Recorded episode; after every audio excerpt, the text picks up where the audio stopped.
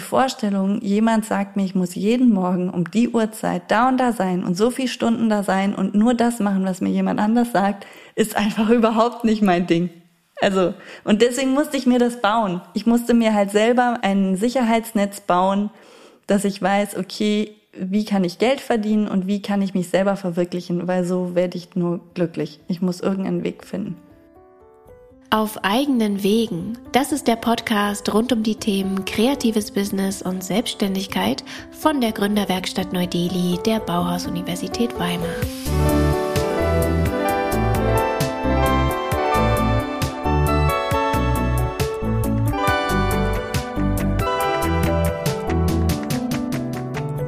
Mein Name ist Martha Hennersdorf und ich spreche hier mit Menschen aus den unterschiedlichsten Bereichen der Kreativbranche über ihren Weg in die Selbstständigkeit.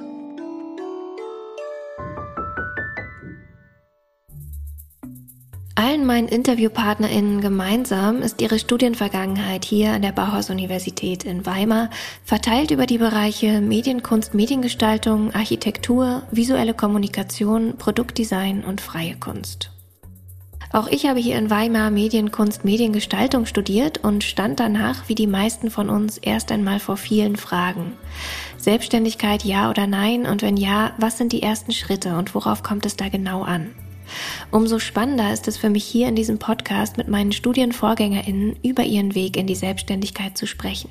Was sind ihre Herausforderungen, Lösungen, Anforderungen und Tipps rund um die Selbstständigkeit in der Kreativwirtschaft?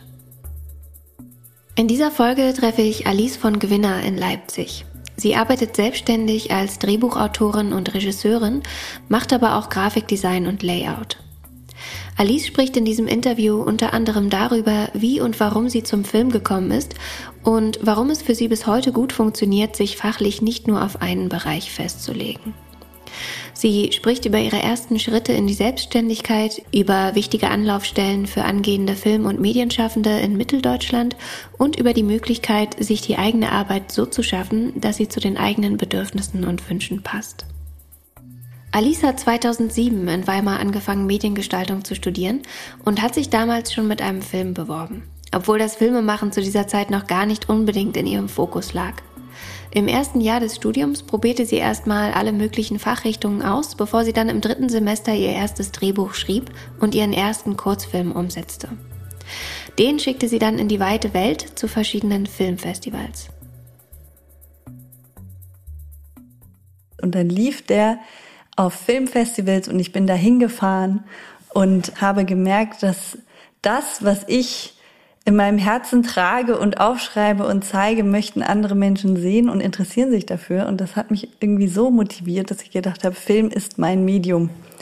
Und so habe ich dann immer mehr Filme gemacht, Realfilme und auch einen Animationsfilm in Weimar und habe mich da zusammengetan mit meiner Freundin und Kollegin damals Anne-Kathrin Kiewit, mit der habe ich zusammen Filme gemacht. Wir haben da auch unseren Abschlussfilm gemacht mit Co-Regie und Co-Drehbuch, alles zusammen und das war auch eine sehr schöne Erfahrung und gleichzeitig habe ich aber auch immer so Textsatz und Layout-Sachen gemacht. Ich habe bei dem Backup-Festival, was es da noch gab, ich glaube, das gibt's heute gar nicht mehr, da habe ich angefangen in dieser Gestaltungstruppe und habe irgendwie äh, gelernt, wie man einen Katalog setzt, wie man äh, wie man sich eben ein Gestaltungskonzept für so ein Festival ausdenkt und bin da auch immer jedes Jahr so ein bisschen weiter höher gestiegen, bis ich das auch mal geleitet habe und dann bin ich rausgekommen aus meinem Studium und habe so gedacht, was bin ich eigentlich, was will ich eigentlich? Ich würde gerne Filme machen, aber das mit dem Grafikdesign, das gefällt mir auch total und habe am Anfang gedacht, oh je, ich kann irgendwie alles ein bisschen, aber nicht ganz. Und habe dann erstmal in Jena war ich ein halbes Jahr bei einer Kinospielfilmproduktion, habe da als Praktikantin mitgearbeitet im Produktionsbüro und habe gemerkt, dass Produktion überhaupt gar nichts für mich ist. Also organisieren, Hotels buchen, Autos mieten fand ich relativ langweilig, aber es war interessant zu verstehen, wie funktioniert eigentlich so eine Kinospielfilmproduktion. Dann bin ich nach Leipzig gezogen und habe TP2 gemacht. Das ist ein Programm für Filmschaffende in Mitteldeutschland. Da kann man sich auch mit einem Projekt bewerben und kann dann ein Jahr lang an diesem Projekt die verschiedenen Schritte kennenlernen. Wie funktioniert das eigentlich? Wie funktioniert Dramaturgie? Wie funktioniert, wie findet man einen Produzenten oder eine Produzentin? Wie funktioniert das mit dem Verleih? Was gibt es? Also so richtig, um, um einen so für die Branche fit zu machen. Am Ende gab es einen großen Pitch auch. Da hat man die äh, mitteldeutsche Medienförderung besser kennengelernt. Und so bin ich dann da reingekommen, dass ich, dass ich schon gedacht habe, okay, ich möchte meine eigenen Filme weiterhin machen. Ich möchte weiter Kurzspielfilme machen, weil ich die eben weiterhin gemacht habe und auf Festivals geschickt habe. Und er braucht aber auch eine Quelle, wo ich eben Geld verdiene. Und das habe ich mit dem Layout und mit dem, ich habe eben so viele Druckprodukte gemacht seitdem 2013, seitdem bin ich selbstständig, seitdem habe ich einfach dann auch immer so geguckt, ich habe Projekte, mit denen ich Geld verdiene und ich habe Projekte, die sind so meine Herzensprojekte. Und dann ist das über die Zeit irgendwann zusammengewachsen. Und jetzt schreibe ich mittlerweile Drehbücher auch für Geld, für verschiedene Projekte, für zum Beispiel für das Mitmalfilmprojekt, wo wir Filme herstellen und produzieren, die Kinder mitmalen können, die wir in Form von Malbüchern verkaufen. Da kommt eben dann alles zusammen. Wir machen Filme, wir machen Bücher, wir kombinieren das Ganze mit einer App, damit aus den Büchern ein Film wird. Das heißt, da kommen alle Interessensgebiete, die ich habe, so zusammen. Aber durch das Mitmalfilmprojekt habe ich eben auch die Chance gekriegt, bei anderen Kinderprojekten mitzumachen, wo ich schon ein Drehbuch geschrieben habe für eine Augmented Reality letztes Jahr. Dann habe ich für einen anderen Film ein Mitmachbuch geschrieben, was basiert auf einem Kurzfilm. Es war alles ein bisschen komplizierter.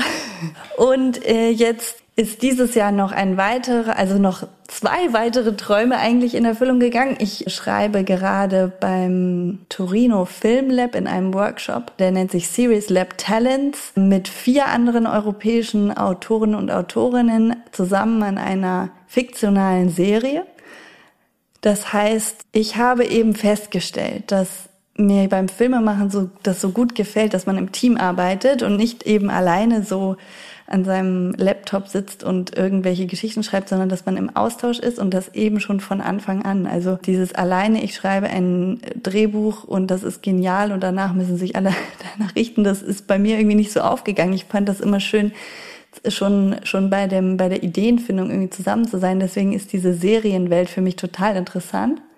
Und jetzt habe ich eben viele Projekte, die in Richtung Animation gehen, wo ich arbeite, aber jetzt durch dieses diese Chance, dass ich für das Torino Film Lab, äh, für den Workshop ausgewählt wurde, kommt wieder dieses fiktionale und Realfilm wieder mit rein, was ich total schön finde. Ihr erstes Drehbuch, sagt Alice heute, hat außer ihr noch niemand verstanden. Schritt für Schritt hat sie dann aber gelernt, Drehbücher so zu schreiben, dass andere auch wissen, was gemeint ist und wie das umgesetzt werden soll.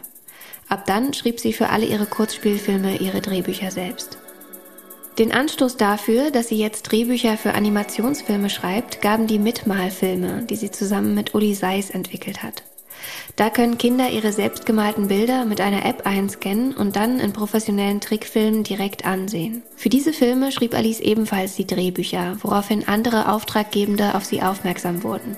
Es kam zum Beispiel der Auftrag, die Geschichte für eine Augmented Reality zu schreiben und auch wenn Alice vorher noch nie etwas davon gehört hatte, ließ sie sich auf das Projekt ein. Ich habe das Gefühl, dass dieses erste aus Weimar rausstolpern Gefühl, oh, ich habe in alle Medien und alle Sachen, die man so machen kann, mal reingeguckt und finde das irgendwie alles spannend und möchte mich gar nicht auf eine Sache konzentrieren, dass das eigentlich bis heute anhält, aber mittlerweile nichts Negatives mehr ist. Es ist, ich empfinde das als Chance, allem zu begegnen, ja, kann ich machen, ich probiere es aus, ich finde einen Weg, wenn ich an irgendeiner Stelle nicht weiter weiß, dann frage ich jemanden und setze das aber immer irgendwie auf meine Art und Weise um. Und was ich auch aus Weimar ganz doll mitgenommen habe, ist eben dieses Teamwork-Ding, dass ich das toll finde, Projekte zusammenzumachen. Und dem einen hilft man bei einem Projekt und beim nächsten Mal ist das umgedreht und jeder hat mal den Hut irgendwie auf und das ist völlig in Ordnung so. Von Selbstständigen im kreativen Bereich hört man häufig den Rat, dass es besser ist, sich auf ein Gebiet zu spezialisieren und nicht zu viele Bereiche abdecken zu wollen. Für Alice war es allerdings ein Vorteil, dass sie sich nach dem Studium nicht auf ein Gebiet festgelegt hat, sondern bis heute neben dem Filmbereich auch noch Grafikdesign und Layout macht. Mein Vorteil war am Anfang, dass ich eben mit meinem Interesse und vielleicht auch Talent, Layout und Textsatz und solche Sachen zu machen, konnte ich am Anfang sehr schnell Geld verdienen. Also das ist sehr viel einfacher für andere, die Flyer, Plakate und sowas zu gestalten und dann schnell sich so über einen Monat über Wasser zu halten, sage ich mal.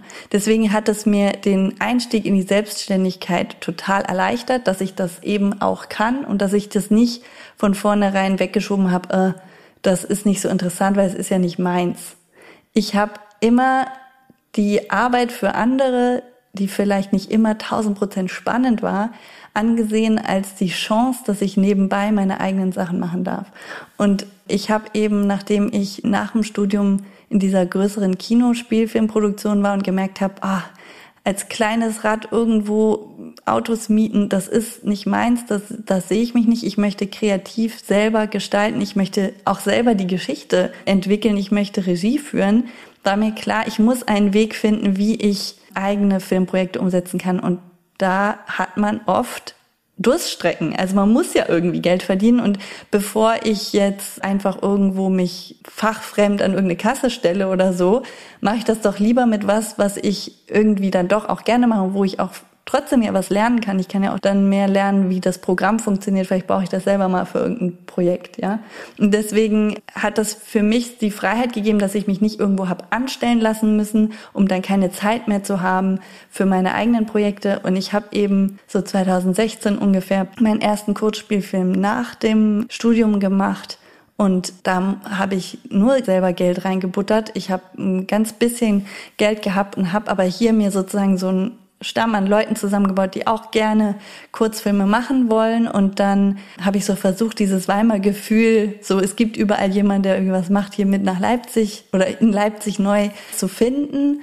Und danach habe ich eben das dann geschafft, einen Kurzspielfilm zu machen, wo ich eine Produzentin dafür finden konnte, richtig mit Fördergeldern Geld eingesammelt, damit ich eben die Menschen, die mir helfen, auch bezahlen kann, weil es auch ein sehr aufwendiges Projekt war. Und das bedeutet aber, wenn man wenig Geld zur Verfügung hat, braucht man immer sehr viel Zeit dafür.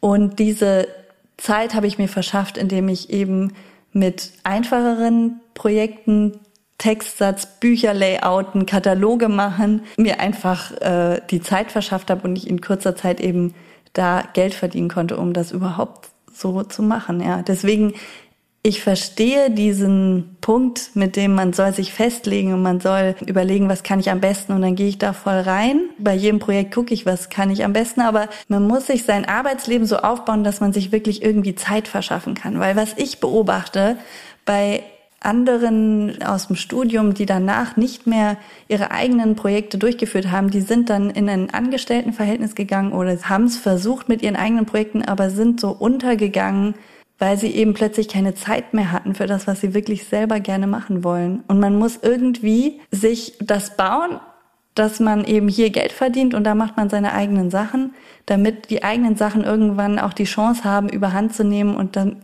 weil sonst wird's halt nichts. Natürlich ist nicht immer alles spaßig und am Anfang und auch viele Jahre noch war es so, dass die Sachen, mit denen ich wirklich Geld verdient habe, das waren die, durch die ich mich so ein bisschen durchkämpfen musste. Ich wusste, ich konnte das, ich, ich kann äh, 180 Seiten Text setzen, das ist was No-Brainer, das kriege ich irgendwie runtergerockt, aber das sind halt die Stunden in der Woche, die mir nicht am meisten Spaß bringen.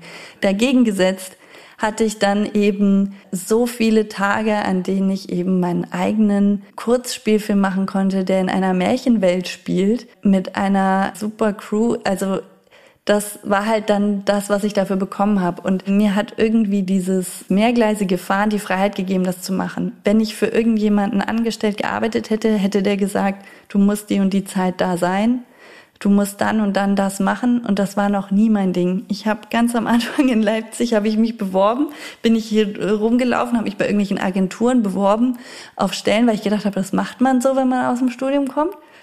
Und ich bin immer aus diesen Bewerbungsgesprächen rausgegangen und gedacht, oh Gott, hoffentlich sagen die nicht zu, weil ich würde nie im Leben in dieses Büro gehen wollen, noch einmal. Nicht, weil die nicht nett waren, nicht, weil das Büro doof war, aber die Vorstellung, jemand sagt mir, ich muss jeden Morgen um die Uhrzeit da und da sein und so viele Stunden da sein und nur das machen, was mir jemand anders sagt, ist einfach überhaupt nicht mein Ding. Also, und deswegen musste ich mir das bauen. Ich musste mir halt selber ein Sicherheitsnetz bauen, dass ich weiß, okay, wie kann ich Geld verdienen und wie kann ich mich selber verwirklichen, weil so werde ich nur glücklich. Ich muss irgendeinen Weg finden. Das ist schön, dass du da nach dem gegangen bist, was dir gut tut und nicht aus deiner Angst heraus doch irgendwas gemacht hast, was dir eigentlich nicht zusagt. Mm, wie hast du das empfunden damals? War das schwierig am Anfang, diesen Weg zu gehen? Ich habe es einfach so gemacht, äh, eigentlich immer so von, von einem Monat zum nächsten geguckt, was kann ich machen oder wo muss ich mal ein bisschen mehr Akquise machen, dass ich Projekte mache oder dass ich mich für irgendwas bewerbe, dass ich sage, hier bin ich und an anderen Stellen wurde ich einfach weiterempfohlen.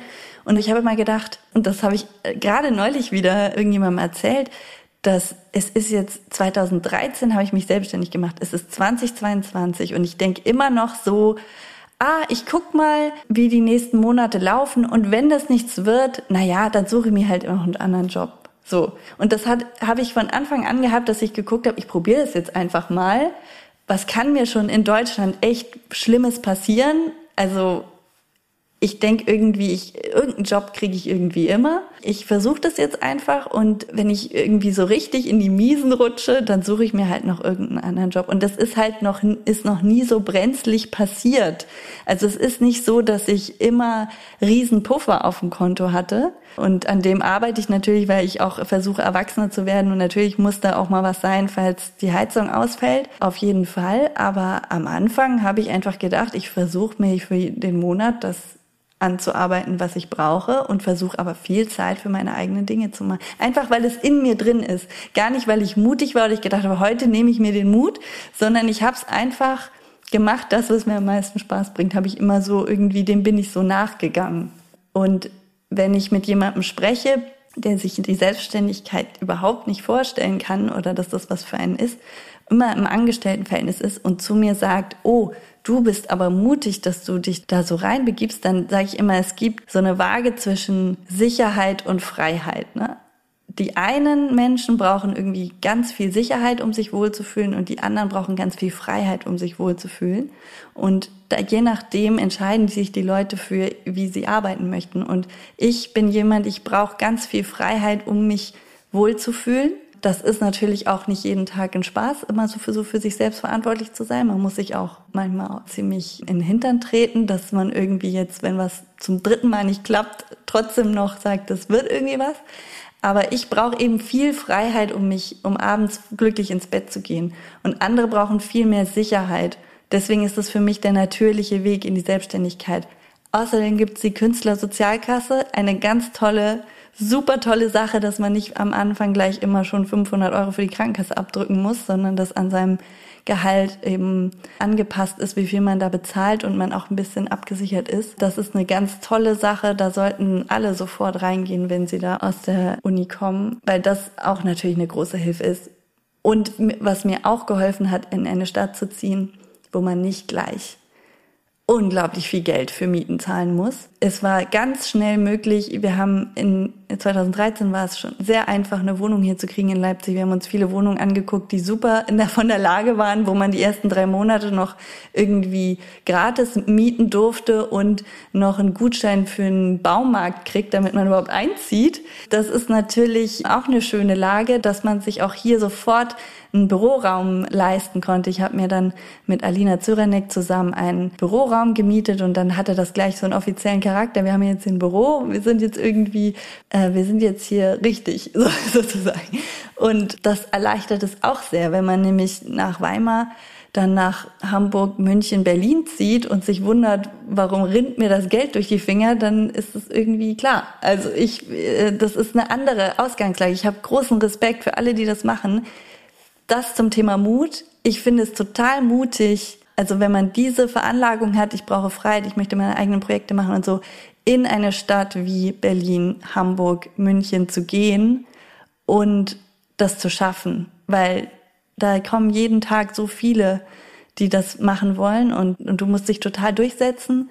Ich habe in Leipzig das Gefühl gehabt, hier kann man noch was bewegen, hier gibt es viele, aber nicht so viele. Man kann irgendwie es schaffen, mit den verschiedenen Förderinstitutionen persönlich zu sprechen. Die kennen uns mittlerweile. Das heißt, wir können mit denen quatschen. Man kennt die Branche. Man kann hier irgendwie, es ist so ein total angenehmes Miteinander. Und das kann ich mir nicht vorstellen, dass das in so einer riesigen anonymen Stadt möglich ist. Und dazu, dass die Lebenshaltungskosten eben nicht so teuer sind. Das hat auch absolut dazu beigetragen, dass ich meine eigenen Sachen machen konnte. Und ich bin total dankbar, dass bei mir dann das doch alles so zusammengekommen ist, dass ich das bis heute weiter so machen darf. Ähm, und wie gesagt, ich habe immer noch das Gefühl, na ja, wenn das in den nächsten drei Monaten nicht mehr hinhaut, dann suche ich mir halt was. Und das ist, funktioniert aber ein Glück jetzt schon so viele Jahre. Wie hast du dir dieses Wissen angeeignet, was in der Selbstständigkeit wichtig ist? Also zum Beispiel den Eintritt in die Künstlersozialkasse. Wusstest du das schon, als du aus dem Studium kamst?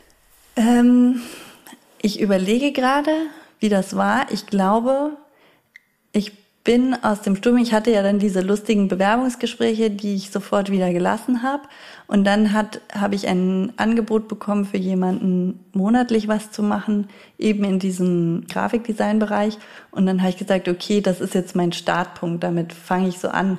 Der gibt mir die, die Gelegenheit, dass ich das jetzt monatlich immer was machen kann. Das ist schon mal eine gute Grundlage.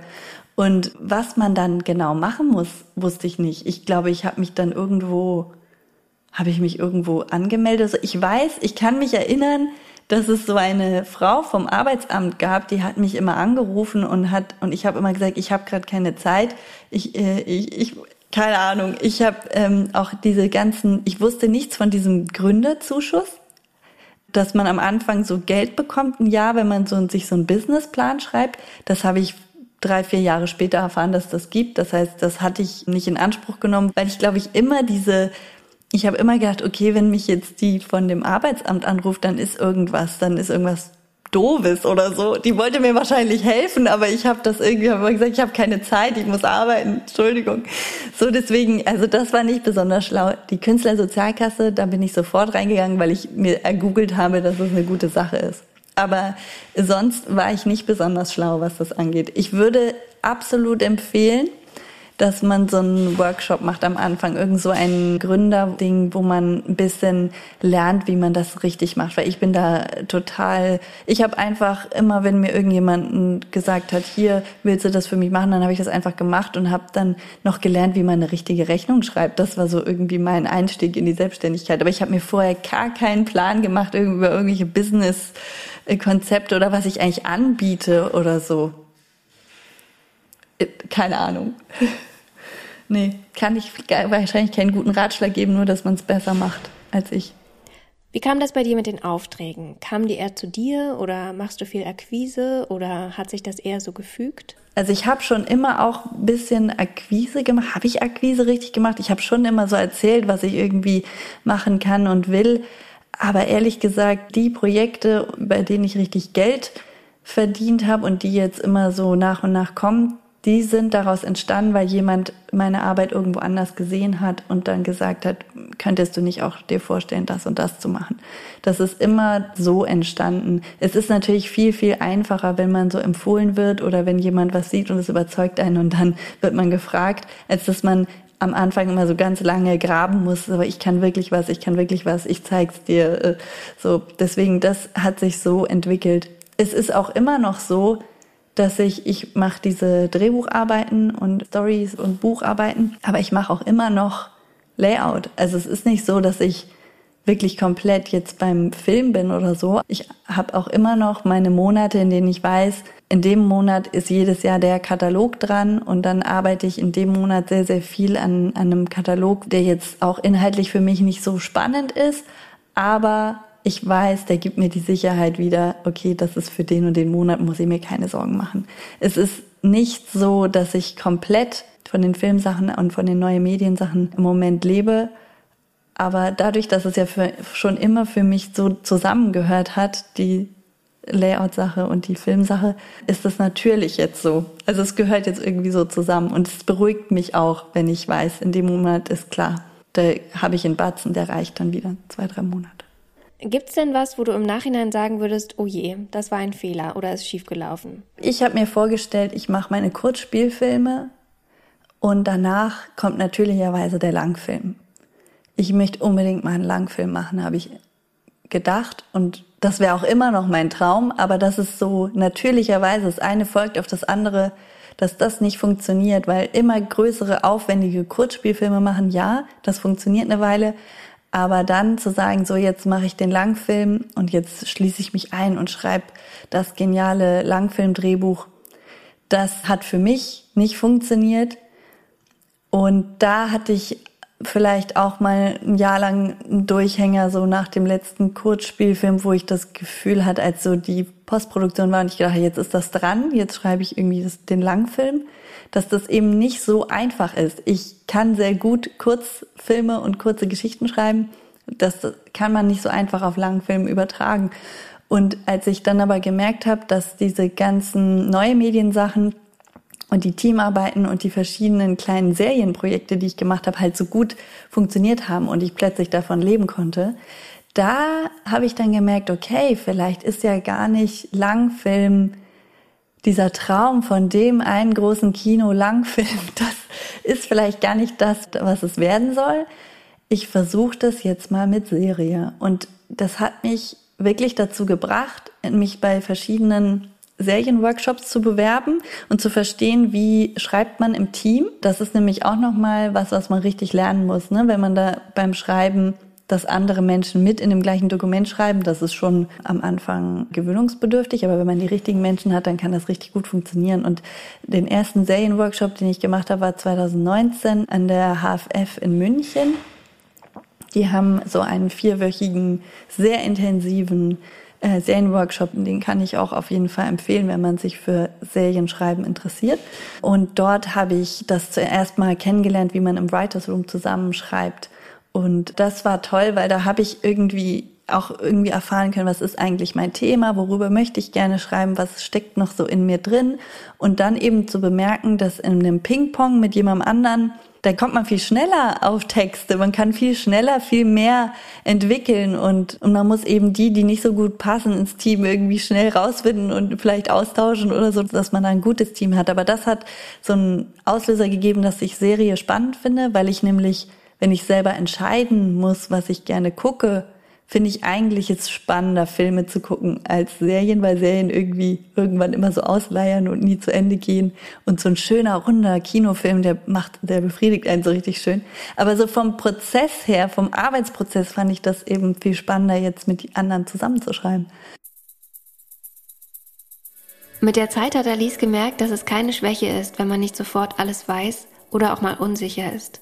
Und dass es keine Schande ist, diese Unsicherheit auch zuzugeben. Denn es kann auch eine Chance sein, mit anderen in Kontakt zu treten und gemeinsam die besten Lösungen zu finden.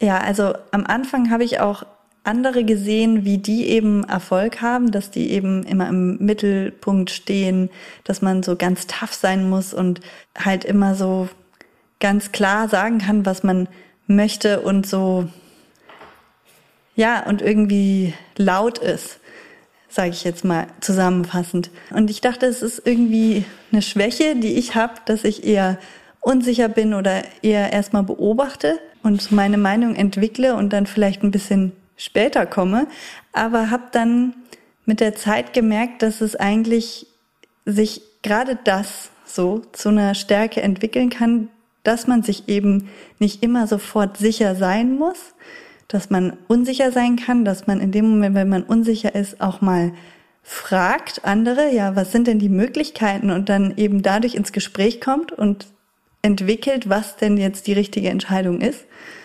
Und dass es eben bei vielen Menschen, die so ganz tough sind und von vornherein irgendwie so suggerieren, sie wüssten alles, auch ähm, total einklappen, wenn sie in eine Unsicherheit kommen und plötzlich nach allen Seiten irgendwie verbal ausschlagen.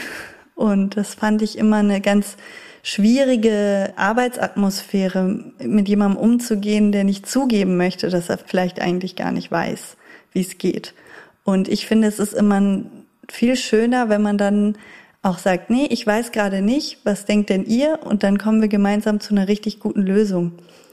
Das hat mir zum Beispiel auch beim Regieführen fand ich das auch total spannend. Bei dem letzten Kurzspielfilm, den ich gemacht habe, der Hauptgewinn, da musste ich ja in kurzer Zeit ganz viele Dinge entscheiden immer. Und mir wurde im Nachhinein immer erzählt, dass es so schön, du bist immer so klar in den wenn man dich was fragt, du bist ganz klar in dem, was du willst und sagst es sofort.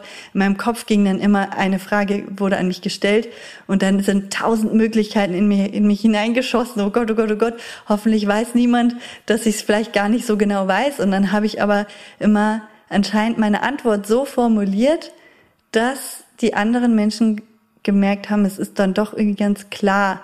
Und mein Weg war so mit den anderen die anderen zu fragen, was sind denn die Möglichkeiten, wenn ich mir nicht sicher war? Was können wir denn machen? Wenn jetzt die Szenenbildnerin mich gefragt hat, wie möchtest du es haben, dann habe ich zurückgefragt, was sind hier die Möglichkeiten mit denen, die wir hier jetzt gerade haben? Dann hat sie mir das gezeigt und dann konnte ich viel besser sagen, okay, das hier fühlt sich irgendwie als die beste an. Das passt irgendwie zu der Geschichte am besten. Und dass man irgendwie versucht, mehr ins Gespräch zu kommen, die anderen einzubinden und eben dieses Unsicherheitsgefühl, was manchmal so hochkommt, nicht als negativ empfindet, sondern als Chance nutzt, herauszufinden, was denn die richtige Antwort ist. Sich auch mal so auf unsicheres Terrain zu begeben, einfach auf die Eisscholle, die auch brechen kann. Das war auf jeden Fall ein total schönes Learning jetzt über die Zeit und habe ich natürlich auch erst im Nachhinein, wenn ich darüber nachdenke, so kann ich das so sagen, dass das was Gutes ist aber habe natürlich auch immer mal wieder eben zusammenarbeiten müssen, auch mit Leuten, die sich vielleicht unsicher waren, das aber nicht zugeben wollten. Und das war immer viel schwieriger, als wenn man von vornherein ins Gespräch gekommen ist. Deswegen, es ist keine Schwäche, wenn man am Anfang noch nicht so genau weiß. Wenn jetzt hier jemand zuhört, der oder die nach dem Studium in eine ähnliche Richtung gehen will wie du, aus deiner heutigen Erfahrung heraus, was würdest du der Person raten? Nehmt alles mit, was es für Gründer und Gründerinnen gibt, an Workshops, an Hilfen, auch finanzielle Unterstützung und KSK und alles. Also, dass man wirklich am Anfang alles mitnimmt, was so geht, weil man da auch viel durchlernt und neue Menschen kennenlernt. Ich glaube, durch diese Gründer und Gründerinnen Workshops lernt man auch andere kennen, die in der gleichen Situation sind. Dann kann man sich so gemeinsam durchkämpfen. Äh, zweiter Tipp, der auch irgendwie dazu gehört, dass auf die Suche gehen nach anderen, die ähnliche Dinge machen und sich zusammentun. Und wenn es nur darum geht, ein Büro zu teilen, auch wenn man jetzt nicht das Projekt zusammen macht, aber dass, dass man irgendwie nicht alleine versumpft und alleine Mittagessen muss oder so. Das, also, das ist auch irgendwie was, man merkt, dass man nicht alleine ist. Also, sich Hilfe holen am Anfang und eben mit anderen Menschen in, in Austausch gehen und sich richtige Partner in Crime suchen. Wenn man in Richtung Film gehen möchte, dann kann ich auch empfehlen, habe ich auch viele Studienkollegen eher, ich überlege gerade, na, äh, gehabt, die danach eben auf eine Filmhochschule gegangen sind. Also ich kann empfehlen, dass man überlegt, möchte ich ganz klar nochmal Drehbuch studieren, möchte ich Regie machen, möchte ich vielleicht Produktion machen und wenn ja, dann und das so ganz klar sagen können, dann würde ich das absolut empfehlen, sich an der Filmhochschule zu bewerben. Und aus Weimar sind ja viele dann nach Potsdam gegangen, nach Babelsberg und haben das gemacht. Und das ist eben auch schön. Die nehmen gerne an der Filmhochschule Menschen, die eben schon eine gewisse Erfahrung haben, die jetzt nicht frisch von der Schule kommen, sondern vielleicht sogar schon so ein Studium wie Medienkunst, Mediengestaltung hinter sich haben und schon ein bisschen Lebenserfahrung mitbringen und auch schon ein bisschen mehr wissen, was sie wollen. Und da beobachte ich, dass die dann auch wirklich in den Regiejob reingehen oder Dokumentarfilm und weiter ihre Projekte machen. Das wäre zum Beispiel ein richtig guter Tipp, wenn man ganz klar sagt, ich möchte was im Filmbereich machen und ich weiß genau schon, was ich möchte. Wenn man jetzt nicht in den Bereich Drehbuch, Regie, rein möchte, sondern vielleicht animieren möchte oder im, im Bereich Animationsfilm gehen möchte oder zum Beispiel, wenn man be beleuchten möchte, dann würde ich empfehlen, dass man sich erstmal mit einem Praktikum bei so einem Spielfilmprojekt anguckt, wie funktioniert das, ist das mein Ding? Und dann sich so von einem Spielfilmprojekt zum nächsten da so ein bisschen hocharbeitet. Und da gibt es eben auch viele, viele andere Jobs, die ja nicht dann gleich Regie sind. Oder es gibt hier auch in äh, Mitteldeutschland gerade, glaube ich, so ein richtige, die wollen Location Scouts anwerben, dass man eben rumfährt und die richtigen Locations sucht und so weiter. Oder lauter Assistenten werden gesucht, Assistenten und Assistentinnen und so weiter. Und das kann man eben, in den Bereich kann man gut gehen, wenn man richtig erstmal arbeitet am Set und versucht zu verstehen, wie funktioniert das da. Und wenn man eben in den Bereich Animationsfilm gehen möchte, dann kann man im Studio anfangen. Da kann man sich ein Animationsfilmstudio suchen. Da gibt es ganz viele Arbeiten, die erstmal so ausführend sind, äh, dass, einem, dass man Compositing macht oder dass man eben so versteht, wie funktioniert das und dann sich langsam hocharbeitet. Das funktioniert eigentlich auch ganz gut mit diesem Studium, was wir gemacht haben, dass man so ein, man versteht, wie die Programme gehen, man kann Projekte machen. Das funktioniert, glaube ich, da auch alles gut. Aber eben nur, wenn man Regie oder Drehbuch oder so machen will, ganz konkret. Dann würde ich nochmal den Weg über die Filmhochschule gehen. Aber alles andere kann man eigentlich, könnte man auch so Du hattest vorhin auch noch von der mitteldeutschen Medienförderung und TP2 gesprochen. Kannst du dazu noch was erzählen?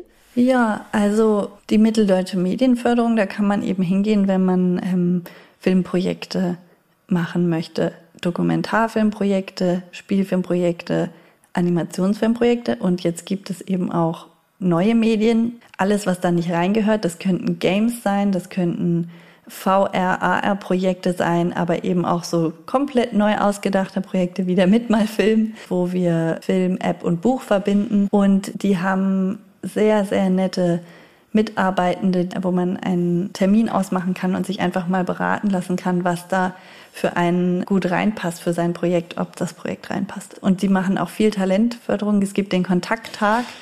Das ist ähm, einmal im Jahr in, äh, findet das statt ähm, da kann man sich für bewerben und kann ein Filmprojekt pitchen.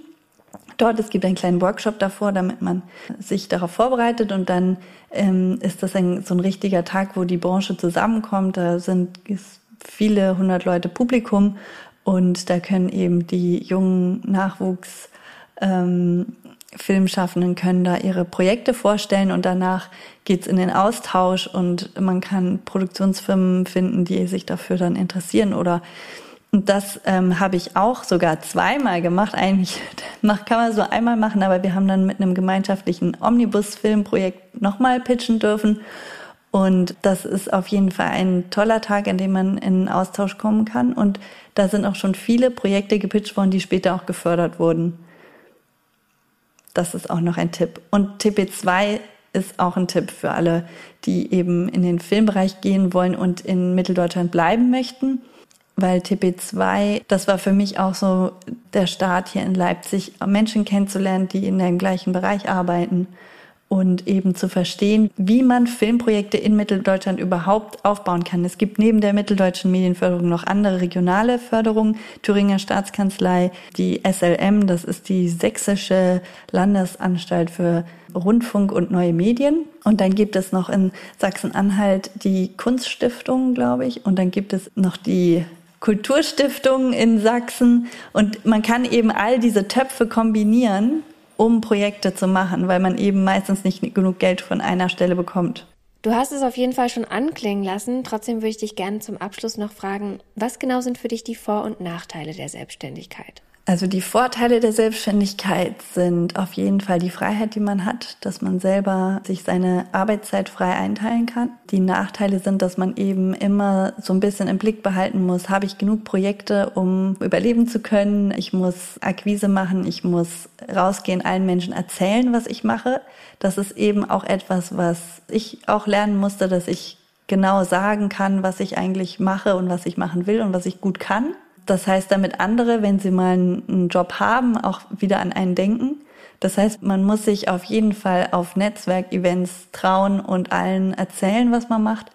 Und ich würde sagen, das ist jetzt, wenn man nicht so der Typ von Natur aus ist, ist das was, was man trotzdem lernen kann. Kann ich aus eigener Erfahrung sagen, dass das mit der Zeit auch besser wird. Am Anfang fühlt sich das irgendwie ganz komisch an. Man geht auf so ein Event und alle kennen sich und man selber steht daneben und denkt, oh, oh je. Aber dann lernt man eine Person kennen und dann geht das immer, wird man von einem zum nächsten vorgestellt und irgendwann fühlt sich das ganz normal an. Das dauert halt einfach ein, zwei Jahre, dass man so ein bisschen alle so kennenlernt und dann äh, bringt es auch total Spaß. Man muss bloß eben immer dranbleiben und darf das nicht so schleifen lassen. Dankeschön. Gerne. Wir sind am Ende dieser Folge angekommen. Mir hat das Interview mit Alice sehr viel Spaß gemacht, besonders auch, weil ich ihre proaktive und positive Einstellung sehr inspirierend fand. Sie hat sich ihr Berufsumfeld nach ihren eigenen Wünschen und Bedürfnissen gebaut, wie sie es selbst gesagt hat, und ist dabei immer mehr in die Richtung gegangen, die ihr Freude bringt. Dass sie dabei mehrgleisig fährt, ist in ihrem Fall ein Vorteil, weil sie sich dadurch zeitliche und finanzielle Freiräume schafft, die sie für ihre eigenen Projekte braucht. Auch an diesem Beispiel wird wieder deutlich, wie individuell die Wege in die Selbstständigkeit sind und dass etwas, was für die eine super funktioniert, für den anderen vielleicht überhaupt nicht passt. Zum Beispiel eben mehrere kreative Berufsfelder miteinander zu kombinieren. Ich hoffe, auch ihr konntet etwas aus diesem Gespräch für euch mitnehmen. Alle weiterführenden Infos zu dieser Folge, zum Beispiel zur Medienförderung in Mitteldeutschland, findet ihr in den Show Notes.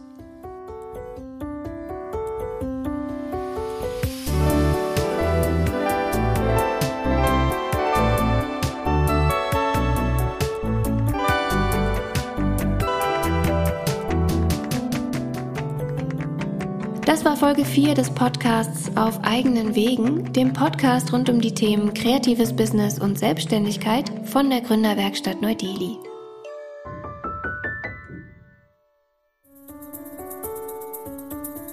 Wenn ihr Studierende, Alumni oder Mitarbeitende der Bauhaus-Universität seid und euch selbstständig machen wollt, dann kommt doch gerne mal hier im Neu-Delhi vorbei und nutzt unsere Beratungs- und Unterstützungsangebote. Alle Infos dazu findet ihr auf LinkedIn, Facebook, Instagram und natürlich auf unserer Website. Alle Links findet ihr in den Show Notes.